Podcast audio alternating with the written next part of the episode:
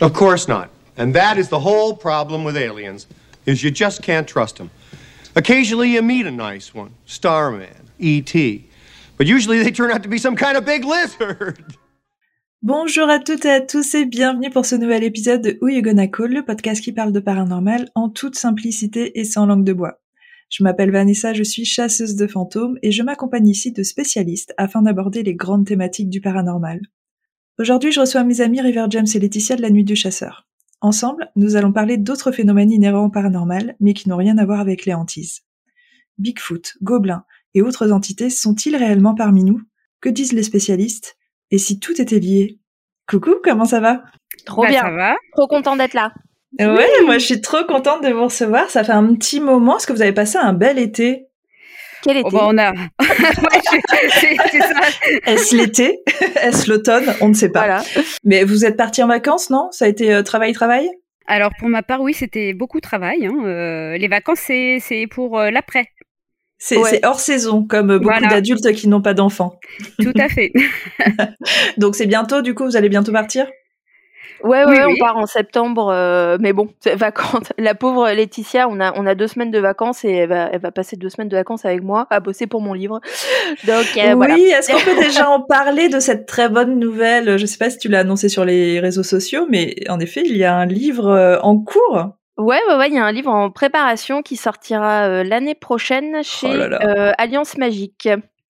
Alors, je te le redis ici, je te l'ai déjà dit, mais euh, je, suis, je suis très heureuse, euh, évidemment, pour toi, parce que ça fait euh, très longtemps que je t'entendais parler de ce projet de livre. je sais pas si tu as expliqué quel type de livre c'était, mais en tout cas, voilà, je pense que les gens vont, vont être fascinés par ce projet de livre. Et, et donc, mars, hein, c'est ça? Mars 2022 Pour la date de sortie? Ouais. Non, la date de sortie, ce sera. ah, je, je peux pas trop en dire pour la date de sortie, pardon. mais ce sera plus tard que plus tard que mars. Ok, d'accord, mais courant 2022, on Ouais. a un joli livre euh, au nom de. River James Fantôme. Exactement. Super. Et d'ailleurs, euh, sans trop en dire, dont le, col, euh, dont le thème colle très bien avec euh, l'émission euh, d'aujourd'hui. Et justement, c'est ma première question. Est-ce qu'au cours de votre vie, vous avez déjà fait une rencontre surnaturelle? Alors, je- on parle vraiment d'une rencontre qui est autre que fantôme euh, hantise. Tu tu veux euh, tu veux euh, tu veux répondre, euh, River? Ah bah en fait, euh, bah, on va on va, on va peut-être répondre euh, ensemble Ouais, bah parce oui. que c'est une expérience euh, partagée. On n'en a pas eu. Moi, quand tu nous as posé la question, j'ai vraiment Ouais. cherché dans ma tête à me dire mais qu'est- qu'est-ce qui t'est arrivé dans ta vie à part à part des fantômes? Et en fait, la seule fois où il nous est arrivé, où il m'est arrivé quelque chose d'un peu spécial, on était ensemble avec Laetitia. Ok. Euh, puisque nous étions dans cette fameuse maison euh, qui est le théâtre de tous les épisodes de La Nuit du Chasseur, qui s'appelle l'Ancien Hôtel, Mhm. euh, et dont je ne veux toujours pas dire le lieu, mais qui, maintenant les gens le savent, est la maison de campagne de ma famille. Ah ouais. Et c'est une maison qui est immense et qui se trouve perdue, mais perdue dans les bois. Et, euh, et en fait, un jour, on y était avec Laetitia, enfin une nuit d'ailleurs en l'occurrence, Oui. euh, et on était sortis euh, la nuit, je crois, pour sortir notre chien. un truc Oui, un peu pas glam comme ça. Voilà. Ouais, ouais. Et donc, on était dehors euh, sur la terrasse et on, on regarde le ciel. Et puis euh, voilà, oh les jolies étoiles, regarde Minou fait un vœu. Bon bref. Et, bah, euh, c'est ça aussi. Il faut préciser que c'était justement en été et euh, vers la nuit des étoiles filantes. Donc D'accord. Voilà. Donc c'est pour ça que le ciel était très dégagé. On voyait, c'était magnifique. euh, et je, Ouais, je continuer. Ouais, on, voit- on voyait bien les étoiles, c'était hyper beau. Et donc on regarde les étoiles, et puis euh, tout d'un coup, alors je sais plus euh, lequel des deux a l'a repéré en premier, mais on, on dit mais regarde, c'est quoi ça, c'est hyper bizarre. Et en fait, il y avait une lumière qui aurait ressemblé, mais comme deux gouttes d'eau, à une étoile, sauf qu'elle elle bougeait. Et en fait, on en voit une, et on en voit une deuxième. euh, juste à côté et en fait pendant je sais pas peut-être dix minutes un quart d'heure on est resté à regarder ces deux points lumineux qui n'étaient pas des avions clairement et qui ont qui dansaient en fait. Le, le, mou- le mouvement est, très compliqué euh, à expliquer parce que c'était un mouvement euh, très souvent quand on parle d'UFO, c'est soit des UFO qui euh, qui s'approchent doucement de la Terre et qui repartent, etc. Nous, c'était pas du tout ça. Euh, c'était, enfin, je sais pas comment l'expliquer autrement qu'utiliser le mot danse. Euh, ces deux points, en fait, faisaient comme s'ils dansaient l'un avec l'autre euh, et, et ils avaient des mouvements qui ne sont pas euh, faisable par euh, des, des, des, UFO ou des objets volants terrestres. Euh, C'était des mouvements qui étaient fluides, des boucles. Ça montait, ça redescendait, ça repartait en rond, euh, ils se tournaient l'un autour de l'autre. Enfin, des trucs euh, vraiment qui, qui, ne sont pas possibles. Ça peut pas être un avion, ça peut pas être une fusée, ça peut pas être un satellite. Euh, aucun aucun objet volant créé par l'homme ne sait faire ça en fait. Et c'était très loin. C'était bah après je sais pas Laetitia ce que toi t'as pensé mais moi au niveau de la distance euh, c'était c'était c'était dans les étoiles en fait. C'était au niveau des étoiles. Euh, oui, c'était c'était largement plus haut que, que les avions.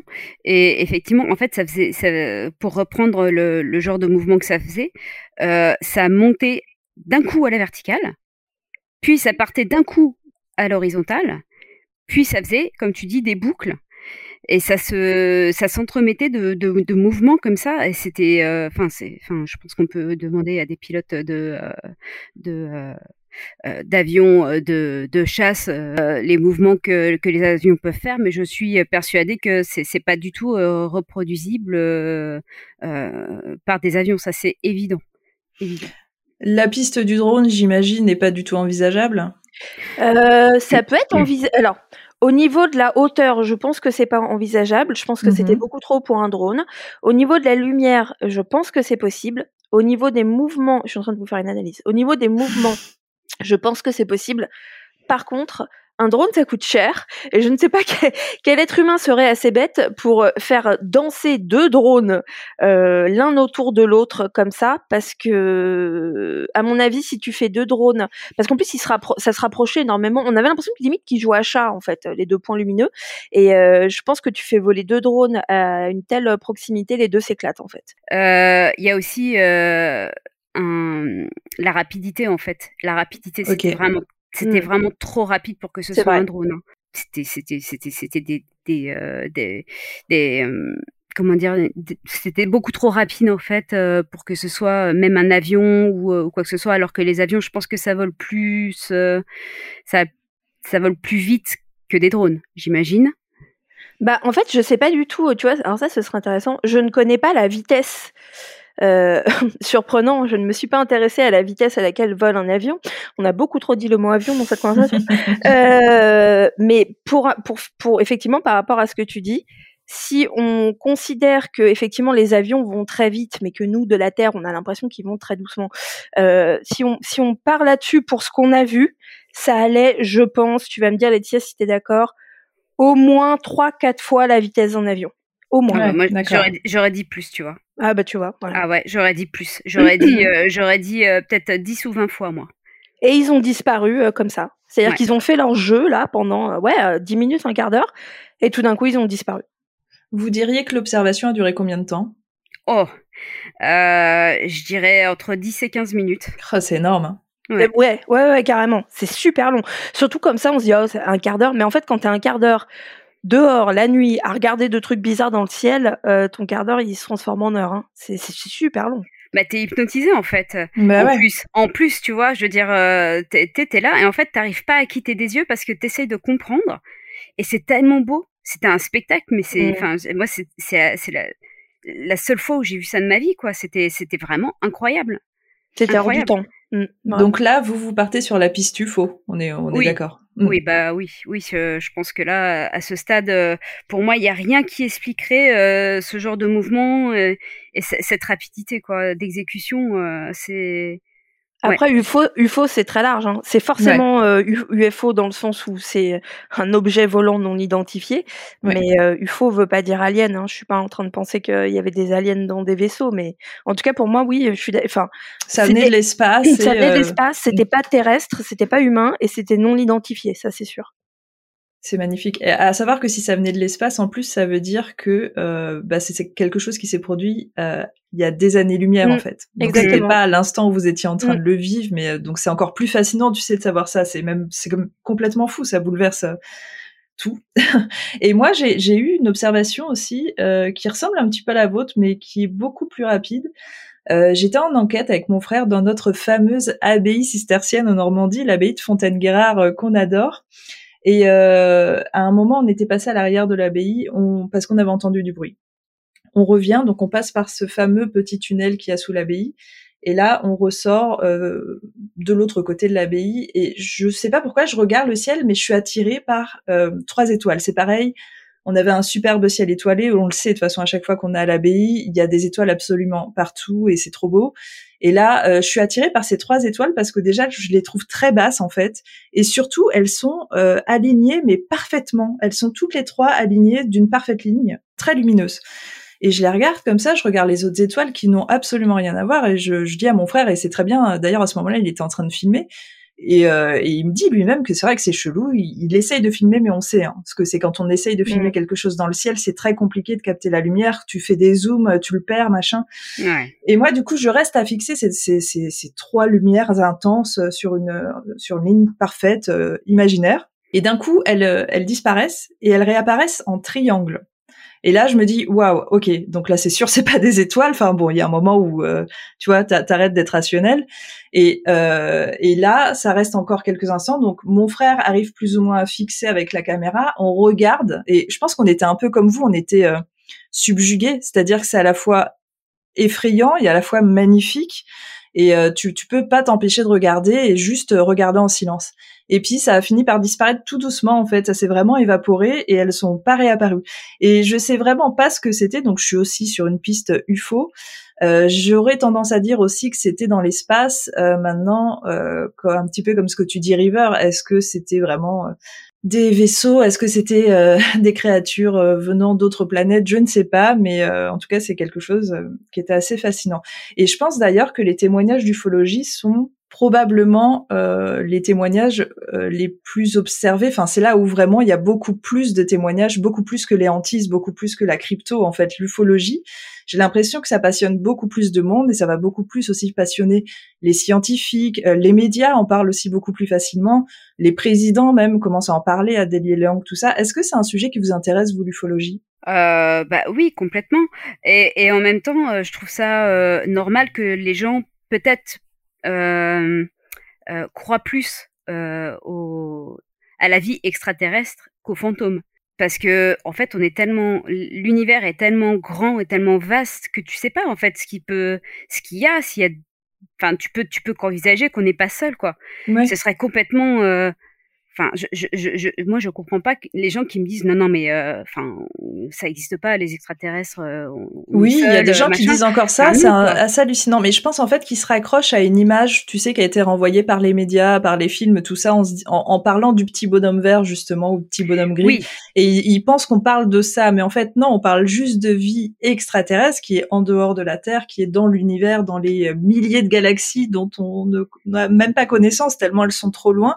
Mais euh, pour moi aussi, c'est quasiment sûr et certain qu'il y a de la vie ailleurs et que probablement des, des, des vies plus intelligentes et peut-être aussi des vies plus inférieures que nous. Je sais pas. Toi, t'en penses quoi, River?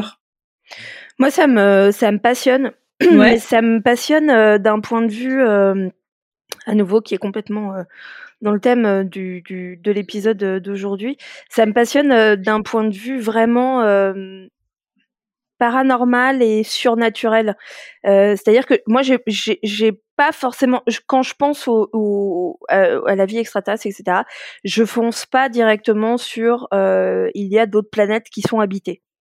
Euh, ce qui m'intéresse, c'est plutôt le rapport que nous on a avec ça en fait et le, le, le lien avec nous. Euh, D'ailleurs, c'est très euh, si, si, quand on parle de euh, justement, tu parlais des témoignages, etc., etc. Euh, moi, ça, ça m'intéresse autant que ça me gêne. Il y a, y a, toujours quelque chose, moi, qui me, qui déclenche une alarme dans ma tête. Euh, c'est en fait le, le côté euh, égocentrique, en fait, qu'on a à traiter euh, tout ce genre de, de sujets, euh, parce que c'est pareil, tu vois, quand on, quand on parle, admettons deux secondes, hein, qu'il y ait une planète, je sais pas où, qui soit peuplée d'êtres, qui est qui ré réussit à, à, à, construire euh, des vaisseaux, euh, etc. Pourquoi est-ce qu'ils viendraient nous voir nous? Qu'est-ce mmh qu'on a de si intéressant? Et moi, j'ai toujours euh, ce, un peu ce problème avec ça de euh, pourquoi pourquoi pourquoi est-ce que euh, euh, pourquoi est-ce que des fantômes viendraient nous voir? Pourquoi est-ce que des extraterrestres viendraient nous voir? Pourquoi est-ce qu'on s'intéresserait à nous? On est probablement et moi je le pense pas du tout la seule planète habitée sur terre. Mm-hmm. euh, je vois pas euh, sur terre pardon sur terre, oui, sur terre il y a plein de planètes sur terre. On n'est pas du tout la seule planète euh, habitée dans l'univers. Je comprends pas trop pourquoi est-ce que euh, des intelligences supérieures entre guillemets s'intéresseraient à nous sur nous surtout qu'on est tellement cons. Bah, mais... non mais c'est peut-être pour ça justement tu vois. Mm Peut-être qu'ils se moquent de nous. Peut-être qu'ils viennent. On est leur passe-temps du samedi soir. Non, tu sais, ils viennent, ils font putain, qu'est-ce qu'ils sont teubés. Oh là là, et ils repartent. Et voilà. Peut-être que pour eux, justement, on est, on est un peu euh, sous-développé euh, psychologiquement et que. Euh, ils, nous, mais... ouais, ouais, ils, nous analysent sur la mon Dieu. Oui, c'est ça, c'est ça. Non, mais ils, ils, ils, doivent se taper la tête, tu vois, genre, non, mais genre. Qu'est-ce qu'ils sont bêtes. Mais moi, j'avais un, j'ai un oncle qui avait une, j'en parlais, je crois, dans un épisode de la Nuit du Chasseur, qui, qui m'a parlé un jour d'une théorie euh, qui me parle de plus en plus. Il pense que euh, tous les tous les ovnis et les UFO qu'on voit dans le ciel, c'est en fait nous dans le futur. Hein, on reste dans ces histoires de distorsion de temps et qui euh, qui ne vivons plus sur Terre, qui avons réussi à, enfin réussi malheureusement hein, à exploiter le ciel et l'univers, et qui revenons dans le temps voir euh, comment nous avons vécu sur Terre et aussi nous mettre en garde. Et en fait, lui, il pensait que, euh, il pense toujours que c'est une sorte de cycle en fait. C'est-à-dire qu'on voit des UFO qui reviennent nous voir dans le ciel, mais en fait, c'est nous euh, dans les temps futurs qui revenons nous voir. Mais aussi parce qu'on observe ces UFO, on va comprendre qu'on peut aller dans l'espace et donc on va s'envoyer dans l'espace et donc on va revenir se voir dans nos anciennes civilisations, etc. Et ça, je trouve ça hyper hyper intéressant. Surtout que pour moi, ça expliquerait le côté. c'est pareil, un moi, il y a quelque chose qui me gêne tout le temps en fait dans ces, ces histoires de témoignages et de soucoupes volantes et euh, euh, les rencontres avec des hommes du troisième type, etc. C'est que on leur donne toujours un visage très très humain en fait. Et pour moi, c'est c'est toujours quelque chose qui est euh, pareil du, du, du, du, domaine de l'ego et de euh, on est surpuissant. C'est-à-dire que même quelque chose qui est complètement inconnu euh, et qui est probablement plus intelligent que nous, on peut pas s'empêcher euh, de se dire qu'il y a un rapport avec nous. Et, du coup, moi, quand j'entends des témoignages ou quand je lis des témoignages, je peux pas m'empêcher de me dire, mais qui est d'autres planètes habitées certainement? Pourquoi est-ce qu'ils auraient des bras, des jambes? Pourquoi est-ce que, tu vois, quand on parle d'extraterrestres, pourquoi est-ce que ce serait pas des blobs? Tu vois, des petits blobs comme ça qui n'ont mmh pas de bras.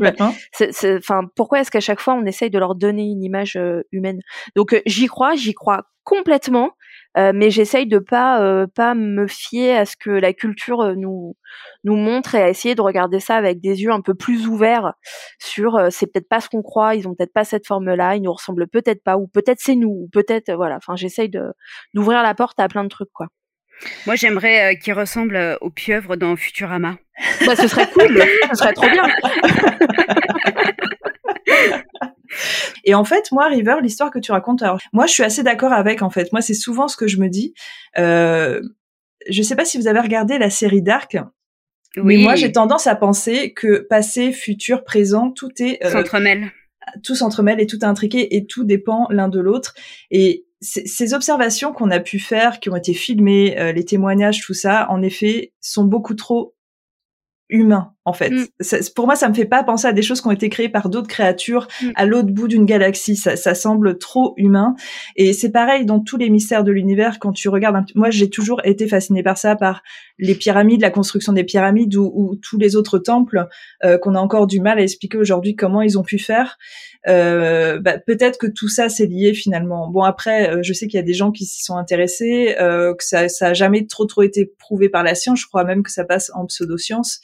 Mais euh, moi, ça me fascine beaucoup plus d'imaginer que ça peut, en tout cas, les observations qu'on a fait au niveau de la Terre puissent être humaines. Après, je suis aussi d'accord que pour moi, c'est inévitable. Il y a forcément de la vie sur d'autres planètes, dans d'autres galaxies, mais euh, des êtres que nous, peut-être, on ne pourrait même pas comprendre tellement ils sont différents de nous, tu vois Complètement ils se déplacent pas forcément en vaisseau, ils se déplacent pas tout ça, voilà. Tout à l'heure, euh, je sais plus laquelle d'entre vous parlait de, enfin disait qu'en fait, euh, par exemple, les, les phénomènes ovni étaient beaucoup plus, beaucoup plus crus, euh, beaucoup plus actés que, par exemple, les fantômes ou ce genre de choses. Et moi, je pense aussi beaucoup que c'est pour ça en fait, parce que c'est, je pense aussi que c'est beaucoup plus simple pour l'homme à admettre qu'il y ait une vie extraterrestre parce que justement on en dépeint une image euh, comme tu dis extrêmement euh, euh, humaine et qui nous ressemble et qui donc peut être rassurante. On va pas croire que un cousin de nous va venir nous attaquer et je pense que c'est aussi pour ça que les gens croient beaucoup plus aux ovnis qu'aux fantômes parce que les fantômes on a vraiment littéralement aucune idée de ce que c'est.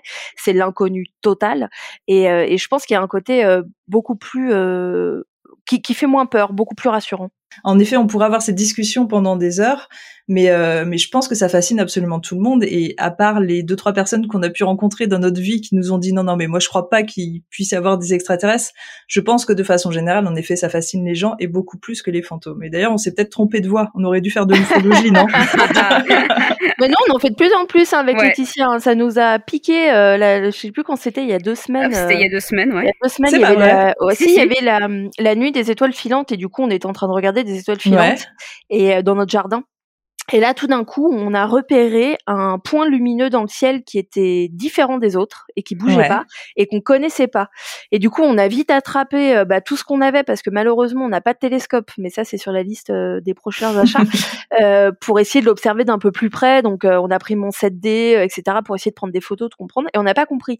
Et bah, je te cache pas qu'à minuit, minuit et demi, on a pris la voiture, on a pris tout le matériel qu'on avait, on est parti se poser à Château-Gaillard, qui est à 20 minutes de chez nous à peu près, parce qu'on est sur une plaine et il y a rien du tout, il y a pas de pollution, il y a pas de lumière, etc. On s'est dit on sera mieux là-bas pour l'observer et on est on est parti là-bas euh, l'observer. On est resté euh, bien une heure ah euh, assise dans le noir autour de Château-Gaillard à regarder ce point et à se dire mais qu'est-ce que c'est quoi? Et à essayer de le filmer.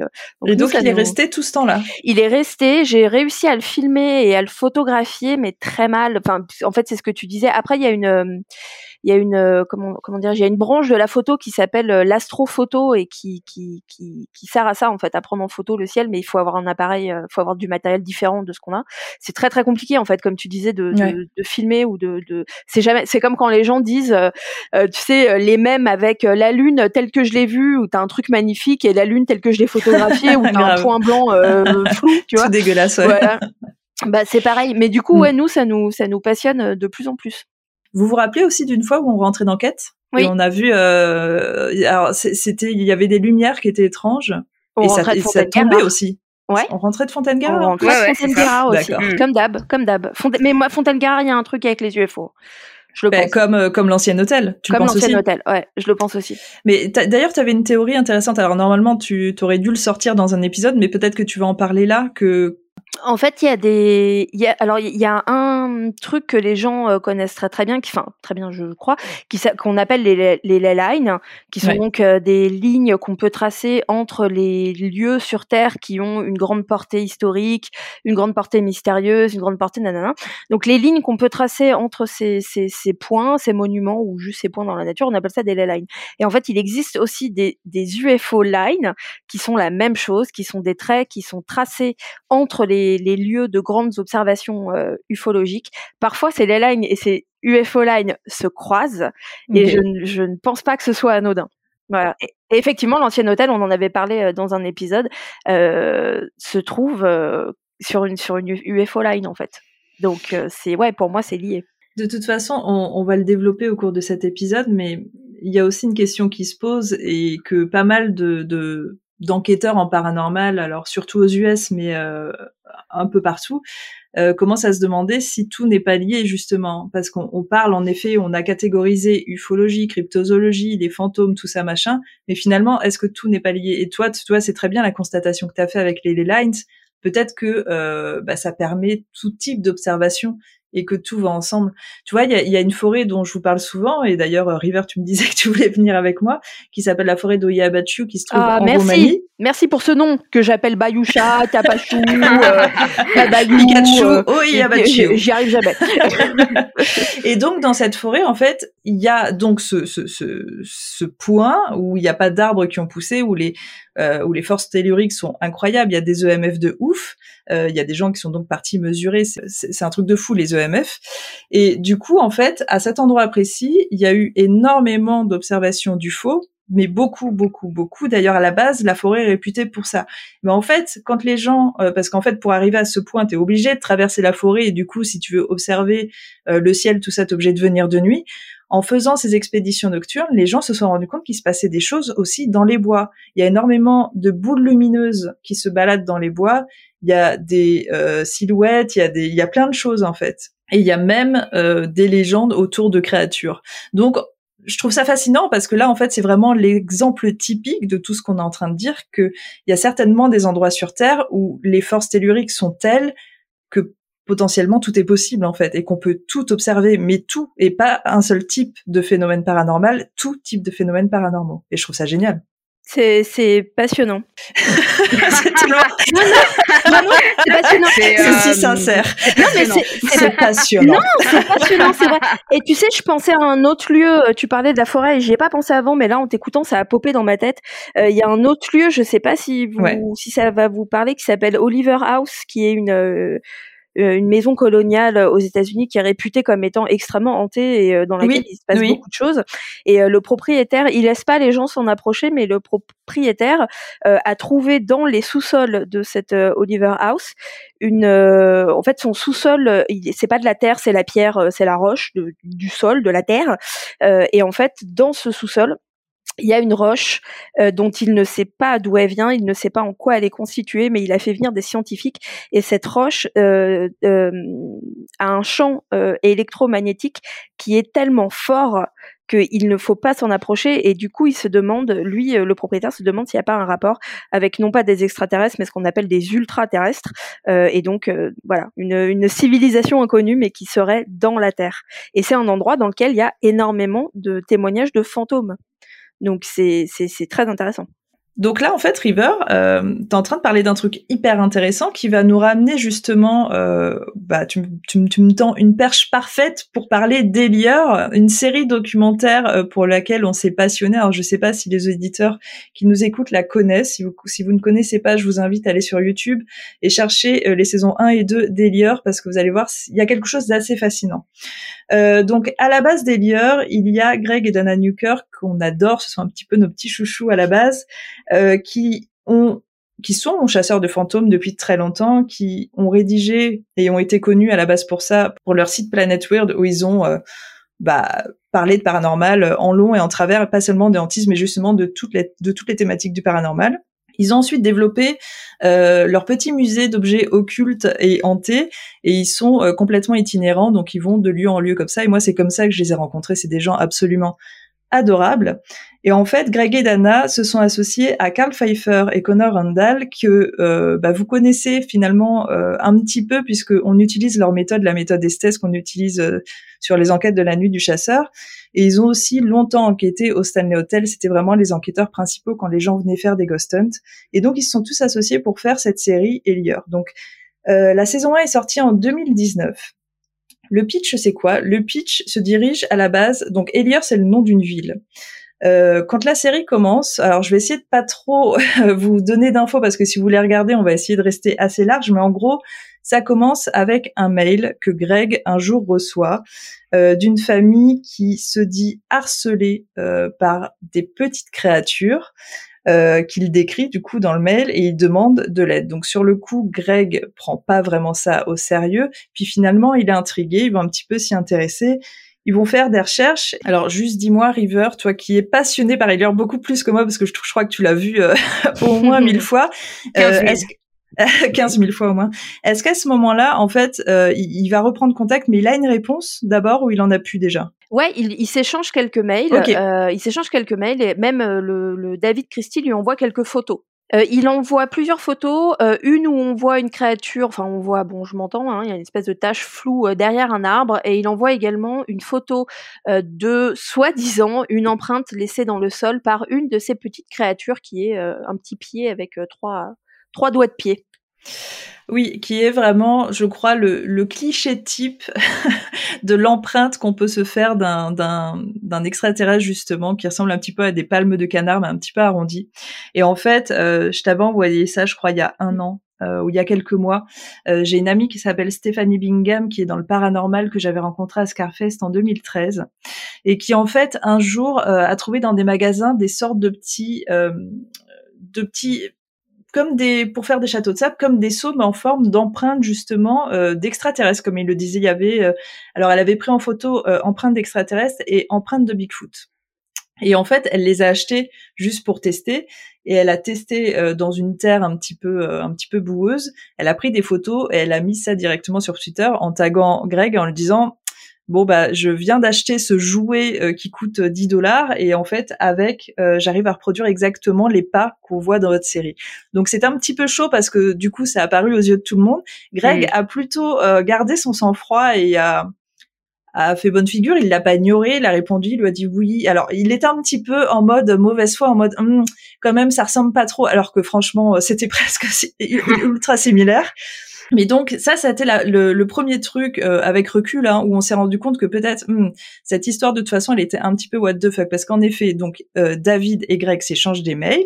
Euh, Greg est vraiment se prendre une passion pour cette histoire et il décide d'embarquer tout le monde justement à cette maison qui se trouve à Elieur. Et quand ils arrivent sur place, en fait, la, la famille tout simplement n'est plus là. Et d'ailleurs, la maison semble complètement abandonnée, comme s'il y avait plus personne depuis des mois et des mois. Hein, c'est ça?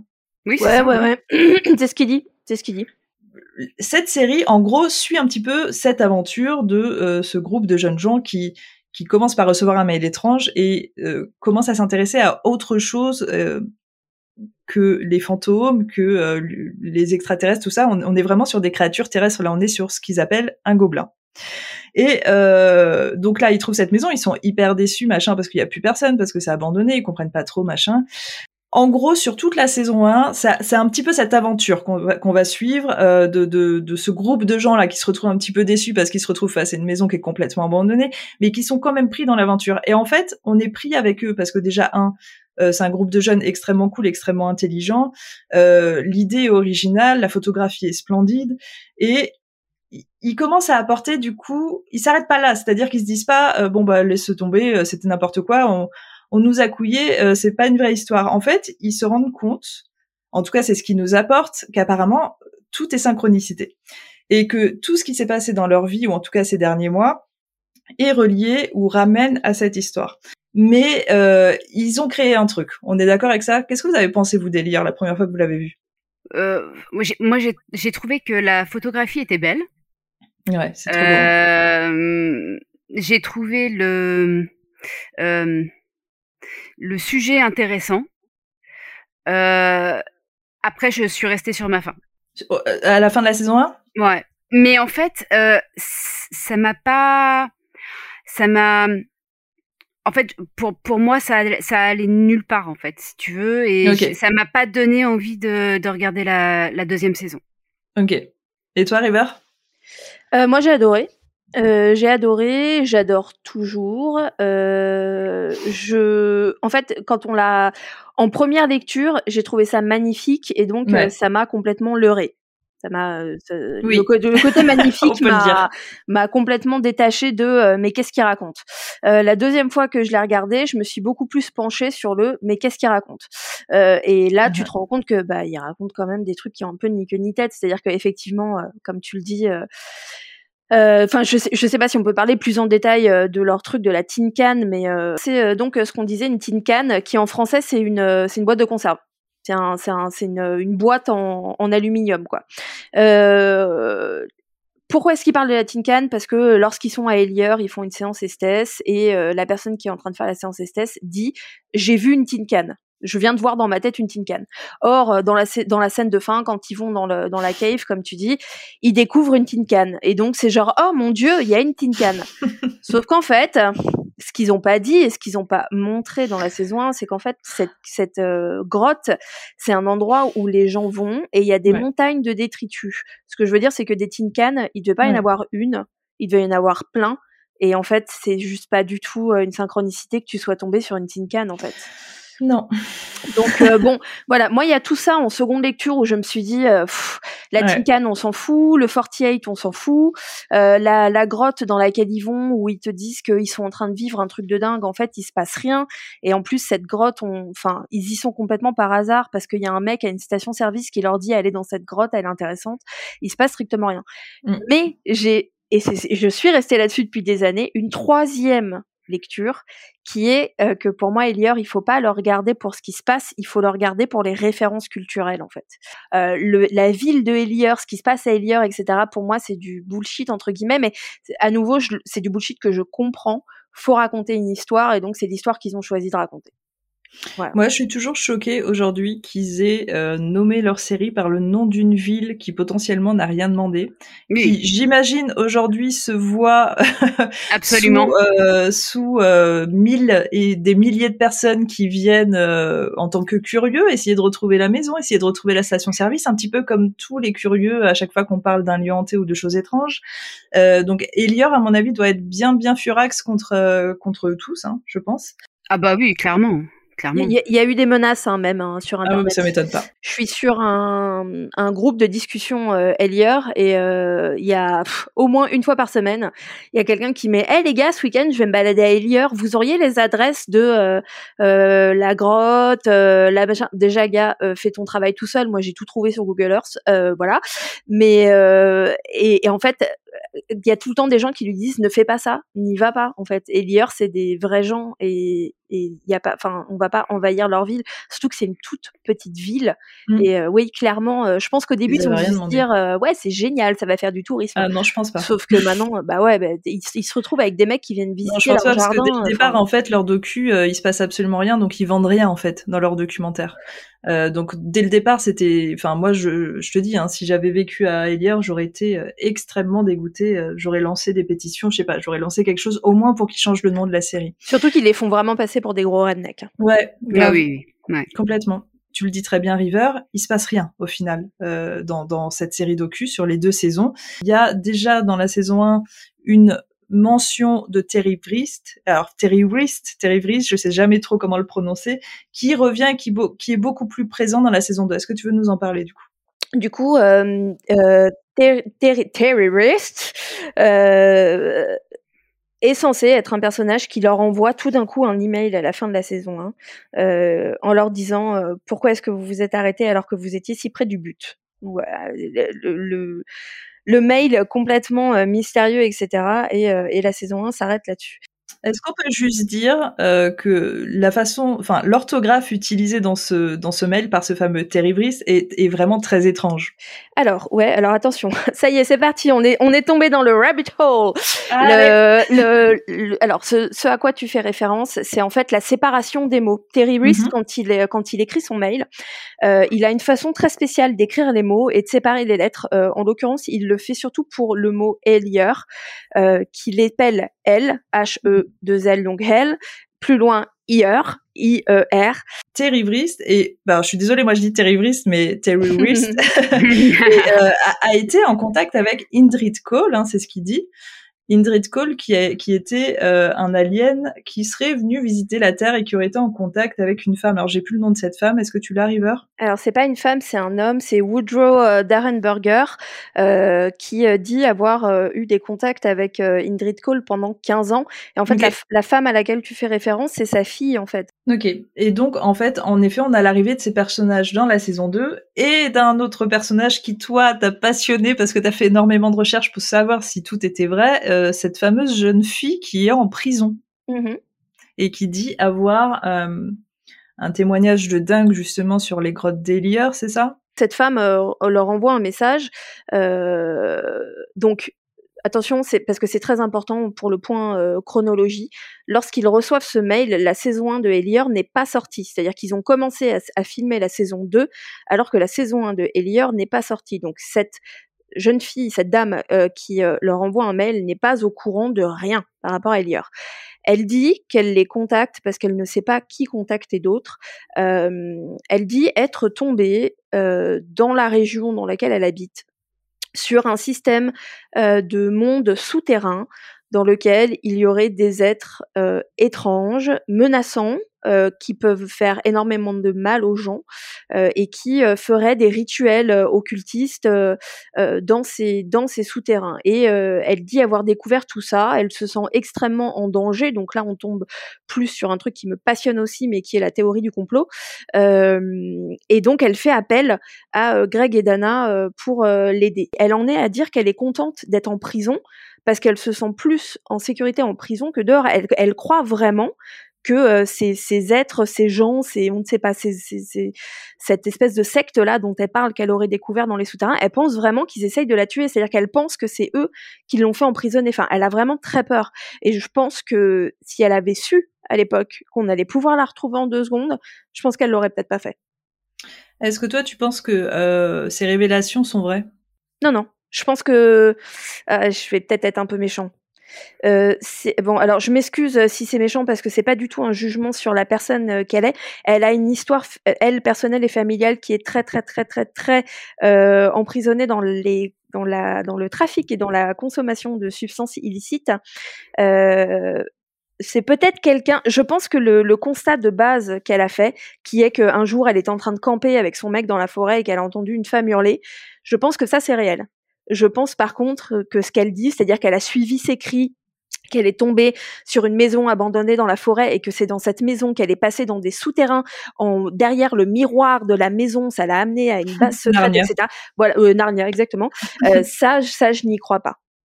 De toute façon, c'est un petit peu justement ce qui est compliqué euh, avec ces, ces, deux saisons de cette série documentaire, c'est que ils partent tellement dans tous les sens, à la fois sur bah, ces mails qu'ils reçoivent de gens qui leur disent qu'à la fois il y a des créatures et ils vont voir des spécialistes euh, bah, plutôt euh, d'extraterrestres.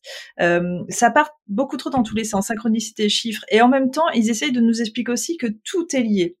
Euh, donc ça, ça pourrait être une théorie qui nous parle, mais est-ce que ces histoires de créatures qui vivent dans les dans les grottes et dans les caves, parce que ça, je sais qu'à l'époque, ça nous a ça nous a vraiment passionné dans le sens où c'est peut-être un truc auquel on n'avait jamais pensé. C'est un endroit aussi où on va jamais enquêter dans des caves ou dans des grottes. Et, et, et du coup, j'ai trouvé ça vraiment bien qu'ils apportent le sujet. Alors même si c'est un petit peu dramatique, au final, euh, euh, j'ai trouvé ça bien qu'ils apportent ce sujet. Et j'ai voulu moi m'y intéresser un petit peu plus. Est-ce que vous vous pouvez penser qu'aujourd'hui il y a des créatures qui seraient un petit peu humanoïdes, type gobelins, qui vivent dans des dans des grottes du monde entier, qui a un réseau de grottes. Il y a, ça aussi, il y a cette théorie qui est hyper intéressante que euh, les réseaux de grottes du monde entier pourraient se rejoindre et qu'il y a des trucs qui se passent. Ça vous parle ça? Bah, moi, j'ai pas envie de me fermer euh, sur. Euh, enfin voilà, moi je suis, je suis un, je suis ouverte à, à, à, beaucoup de choses, euh, mmh aux créatures et tout ça. Euh, je pense qu'effectivement, on n'a pas euh, découvert encore euh, toutes les euh, espèces qui composent la Terre et ni même l'univers. Donc là, dans l'absolu, j'ai envie de te dire que j'en ai jamais vu. Donc voilà, mais pourquoi pas? Je sais pas. Mmh Ce serait mmh bête de se fermer à ça, oui. Ouais, ouais, complètement. Euh, moi, j'y, oui, oui, moi, j'y crois complètement. Mais moi, ça y est, hein, moi, je suis tombée vraiment dans le. Je, je suis pas rattrapable, moi. je suis tombée vraiment dans le radical. Je suis allée beaucoup trop loin. Euh. Je, oui, bien sûr, je crois à tout ça. Je crois aux extraterrestres. Donc, pourquoi est-ce que je croirais pas aux ultraterrestres? Après, effectivement, euh, j'ai, j'ai pas cette vision euh, humaine de la chose. Est-ce que je pense qu'il y a des créatures qui pourraient vivre dans les souterrains et qu'on les ait jamais euh, jamais vraiment vu ou ouais complètement. Je crois au Bigfoot, donc euh, je vois pas pourquoi je croirais pas euh, à ça. Donc oui, oui, moi, moi j'y crois complètement ça, et ça me passionne. Parfaite transition puisque nous allons parler du Dis donc, de transition, allez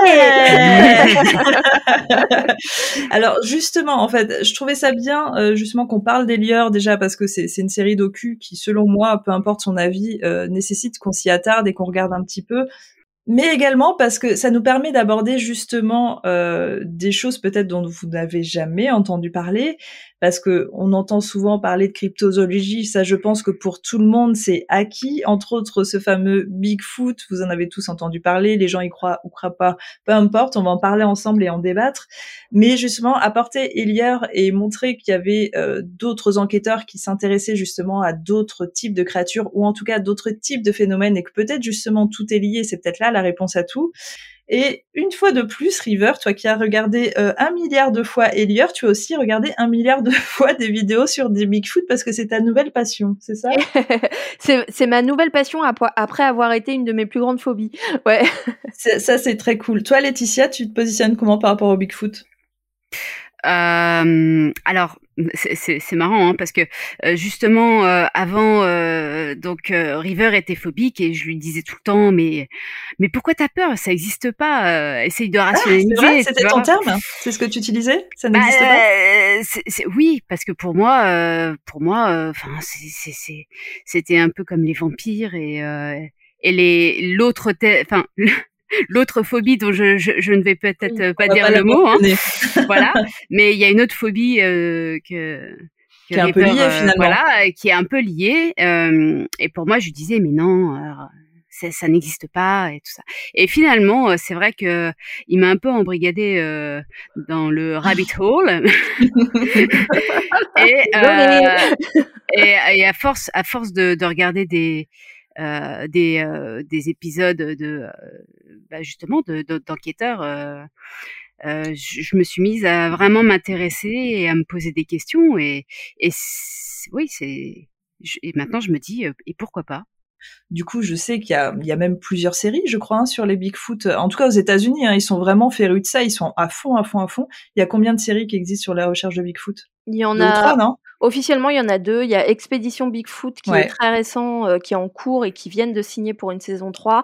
Et il y a eu, euh, que j'aime pas trop moi personnellement, et il y a eu une autre euh, série qui a duré neuf saisons, je crois, qui s'appelle Finding Bigfoot et qui s'est arrêtée mais qui va peut-être reprendre. Voilà. Ok, et ben on va voir tout ça. dans un premier temps, Bigfoot, comme je vous le disais, je pense que c'est l'une des créatures, l'un des cryptides que vous connaissez le plus, dont vous avez le plus entendu parler. Alors Bigfoot Yeti, Sasquatch, on est vraiment euh, sur le même type de créature. On est sur une créature bipède qui fait en général entre 2 et 3 mètres, qui est très poilu et qui ressemblerait plutôt à un grand primate. Mais il y a quand même quelque chose d'assez humanoïde. On parle de cryptozoologie parce que d'un point de vue étymologique, euh, ça veut dire étude des animaux cachés.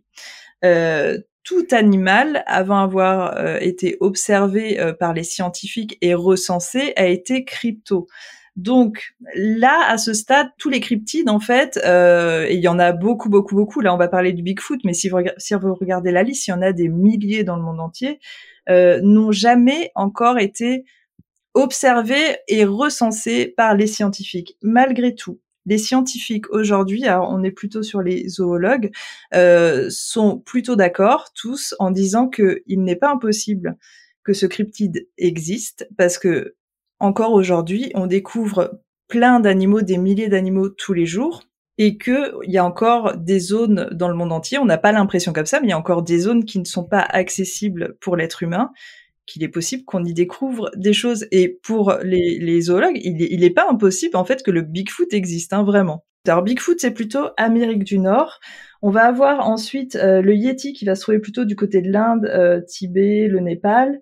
En Indonésie, on a l'orang pendek, alors j'espère que je le prononce bien. Oui. Et dans les montagnes du Caucase, on a l'Almasty. Alors, euh, moi, je me souviens quand j'étais beaucoup beaucoup plus jeune et que j'étais, euh, je, je dormais pas du tout la nuit, je m'endormais euh, très très tard.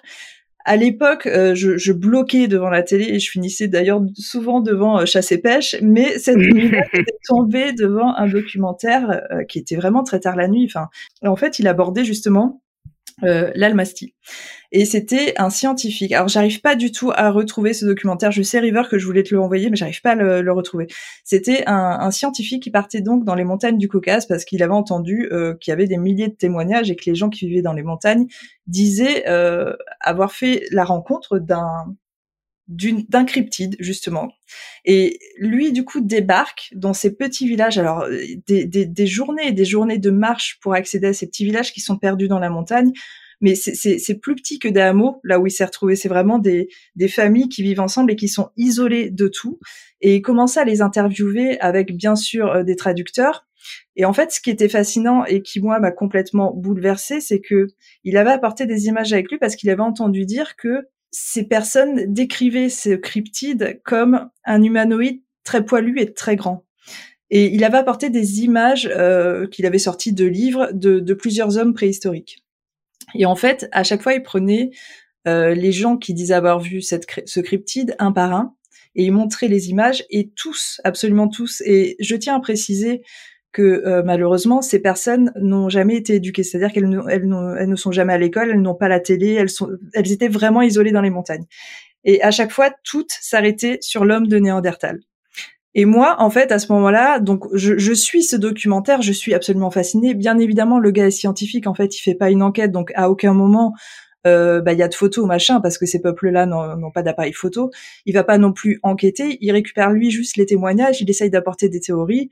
Et en fait, ce que je me suis dit à l'époque, en tout cas sur cette créature euh, bien spécifique, c'est que euh, on sait que l'homme de Néandertal et, et nous, en fait, l'Homo sapiens, nous nous sommes croisés. Et en fait, l'homme de Néandertal, c'est soi-disant éteint. Et je me suis, enfin, bêtement dit, parce que je pense que tout scientifique pourrait dire que c'est pas possible, mais et si finalement euh, il y avait euh, deux trois hommes de Néandertal qui avaient survécu et qui s'étaient un petit peu reproduits entre eux euh, dans des coins isolés de la montagne du Caucase? Pour en revenir justement à quelque chose que j'ai trouvé aussi justement sur le Bigfoot, il y a une anthropologue qui a remarqué que les masques traditionnels des Salish, donc c'était les peuples indiens, le peuple indien qui vivait avant, ça représentait en fait leur masque traditionnel représentait un grand primate. Alors qu'à l'époque, en fait, il n'y a jamais eu de primates justement sur ces terres-là. Et qu'à la base, en fait, ces peuples n'auraient pas dû euh, avoir connaissance justement de, de ces créatures.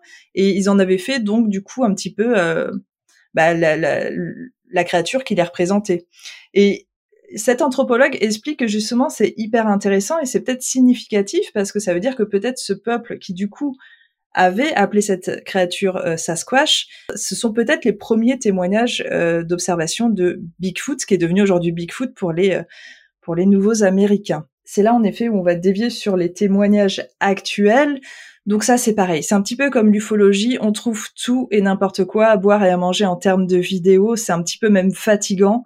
et, et c'est con parce que moi en fait, au fond de moi-même, j'ai envie d'y croire au Bigfoot, j'ai envie de croire à ces cryptides parce que je me dis que c'est possible. Un petit peu comme ce que tu disais tout à l'heure, Laetitia, on est dans une filière où on peut pas refuser que quelque chose soit impossible en fait. Hmm. Donc pour moi en fait, la présence de ces cryptides, elle est, elle est absolument possible. Mais ça me fait chier à chaque fois de voir ces putains de vidéos qui ressemblent à rien ou des gens qui prétendent qu'ils, qu'ils essayent de nous montrer quelque chose sur une vidéo où on voit absolument rien. Ça, ça me saoule. Du coup, euh, vous sur tout euh, toutes les émissions que vous avez vues, les vidéos, les enquêtes, machin, nan, est-ce qu'il y a quelque chose de significatif qui ressort? Il y a, y a, y a des, des, preuves matérielles, en fait, il y en a plein, hein, mais euh, seulement les gens ne quand un scientifique te dit oui, nous n'avons pas de preuves matérielles et tout ce qui a été enregistré, euh, bah en fait c'est ce que tu es en train de dire, hein, c'est bien, évidemment, du fake. Euh, bah oui, bien évidemment. Mais en fait, il faut pas s'arrêter à, ça. Il faut regarder vraiment le travail de, vraies associations euh, de crypto ou de donc ce qu'on appelle des squatchers, qui sont un peu notre équivalent de chasseurs de fantômes mais en chasseurs de Bigfoot. Euh, il y a des preuves tout à fait tangibles. Alors il y a le truc le plus connu, bien évidemment, c'est les empreintes, c'est les moulages euh, d'empreintes. Ça, c'est un truc qui a été euh, euh, amené plutôt dans les années 70-80 par les squatchers, c'est-à-dire que un des, un des signes de présence de Bigfoot qu'on retrouve le plus, c'est les empreintes. Il y a ça, il y a aussi des poils qui ont été retrouvés et pour le coup analysés par des scientifiques. Euh, le résultat, voilà donc le, le, résultat de ces analyses, euh, c'est que il est impossible de dire euh, ce poil appartient à un Bigfoot.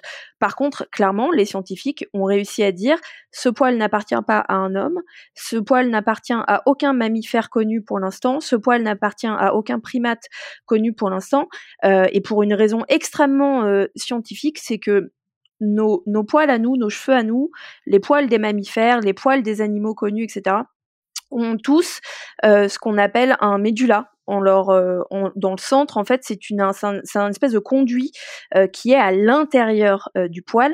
Ce médula, il va varier d'une espèce à une autre. C'est-à-dire que nous, par exemple, on n'a pas, on n'a pas le même médula que les singes. Euh, les, les singes vont pas avoir le même médula que des vaches, euh, machin, etc. Et en fait, dans énormément d'analyses de poils soi-disant de Bigfoot qui ont été retrouvés, c'est des poils qui n'ont pas du tout de médula. Et ça, les scientifiques ne savent pas l'expliquer en fait. Donc ça, ils, vont jamais te dire oui, effectivement, c'est un poil de Bigfoot. Par contre, ils vont te dire c'est le poil d'une créature que nous ne connaissons pas encore. Donc ça, c'est des, des, des, preuves euh, matérielles qui sont hyper, euh, hyper concrètes.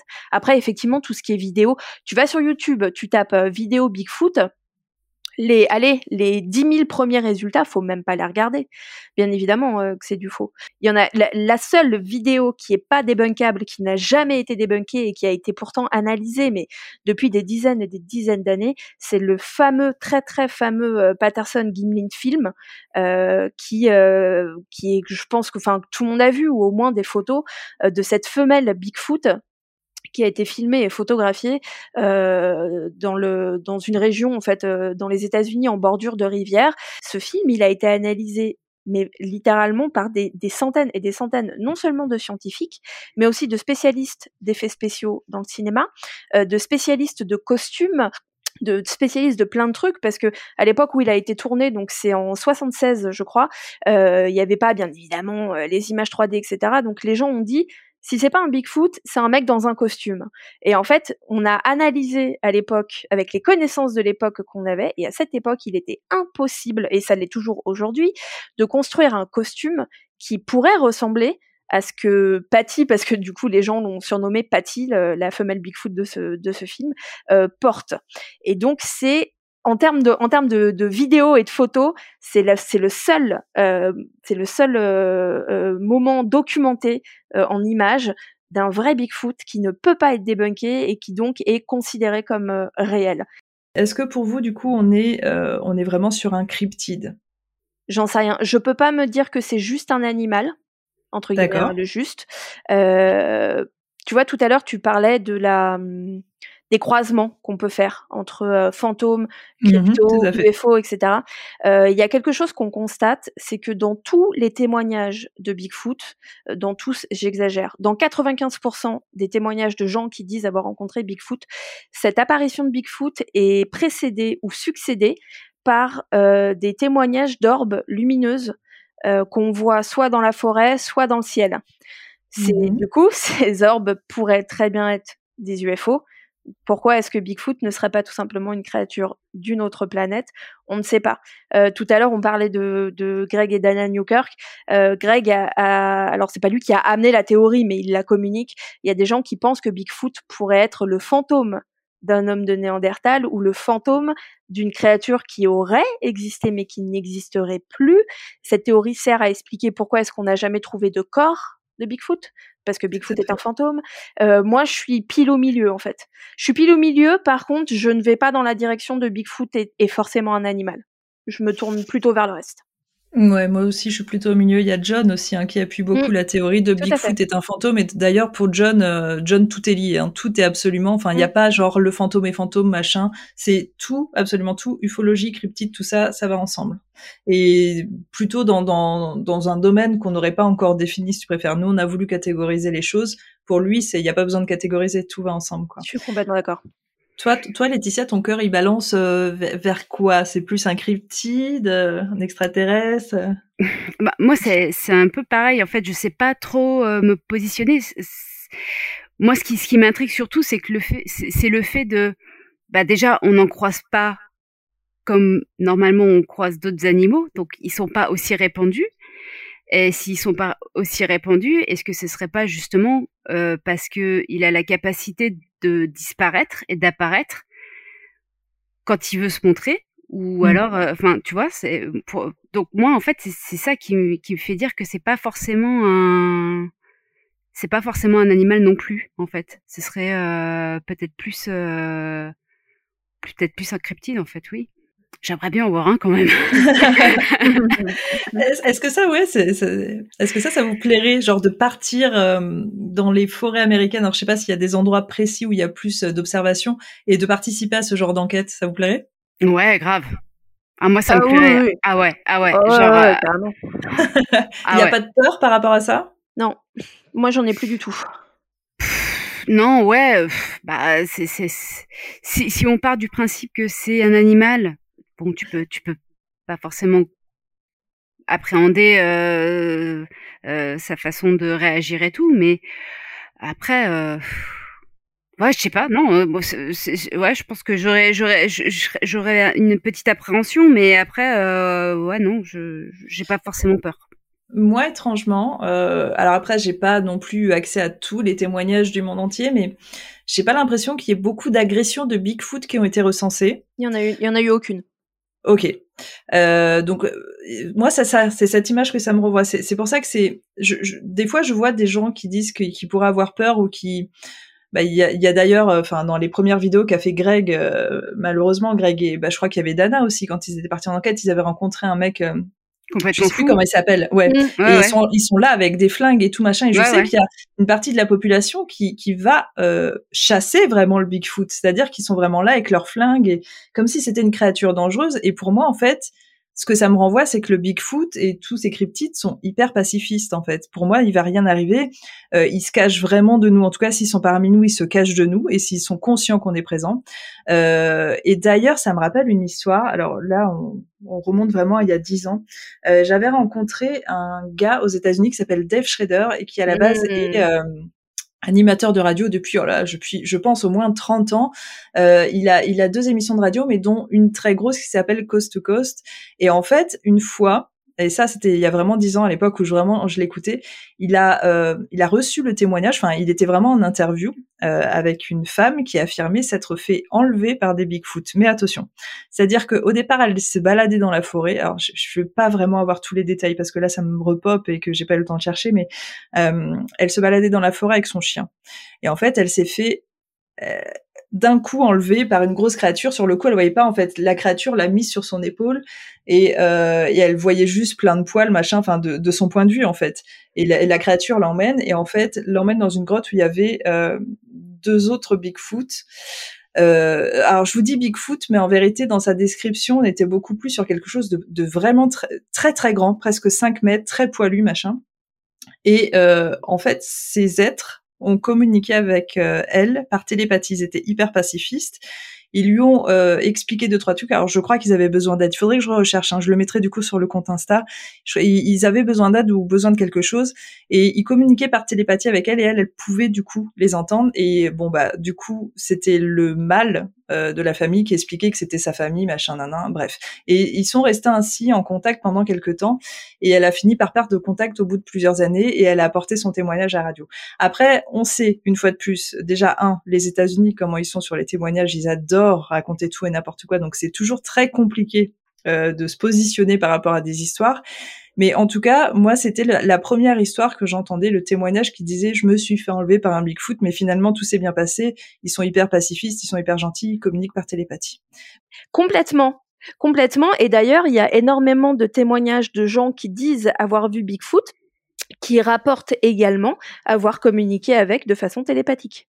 Donc du coup, en fait, le but de cet épisode, c'était un petit peu de vous parler des, autres domaines justement euh, qui n'étaient pas souvent abordés, en tout cas en France, et qui euh, qui montrent qu'en effet, il n'y a pas que les fantômes, il n'y a pas que les extraterrestres, il n'y a pas que les cryptide, il y a aussi d'autres choses, il y a aussi d'autres chemins de pensée, et que potentiellement parmi nous, euh, il y a plein de choses qui se passent et plein de choses qu'on ne peut pas encore expliquer. Donc je vous invite très rapidement déjà à regarder euh, la, série Elia. Alors je crois qu'elle est en gratuit sur YouTube saison 1 et 2, comme ça vous vous ferez votre propre avis. Et euh, bah, regardez aussi, pourquoi pas, c'est Finding Bigfoot, c'est ça?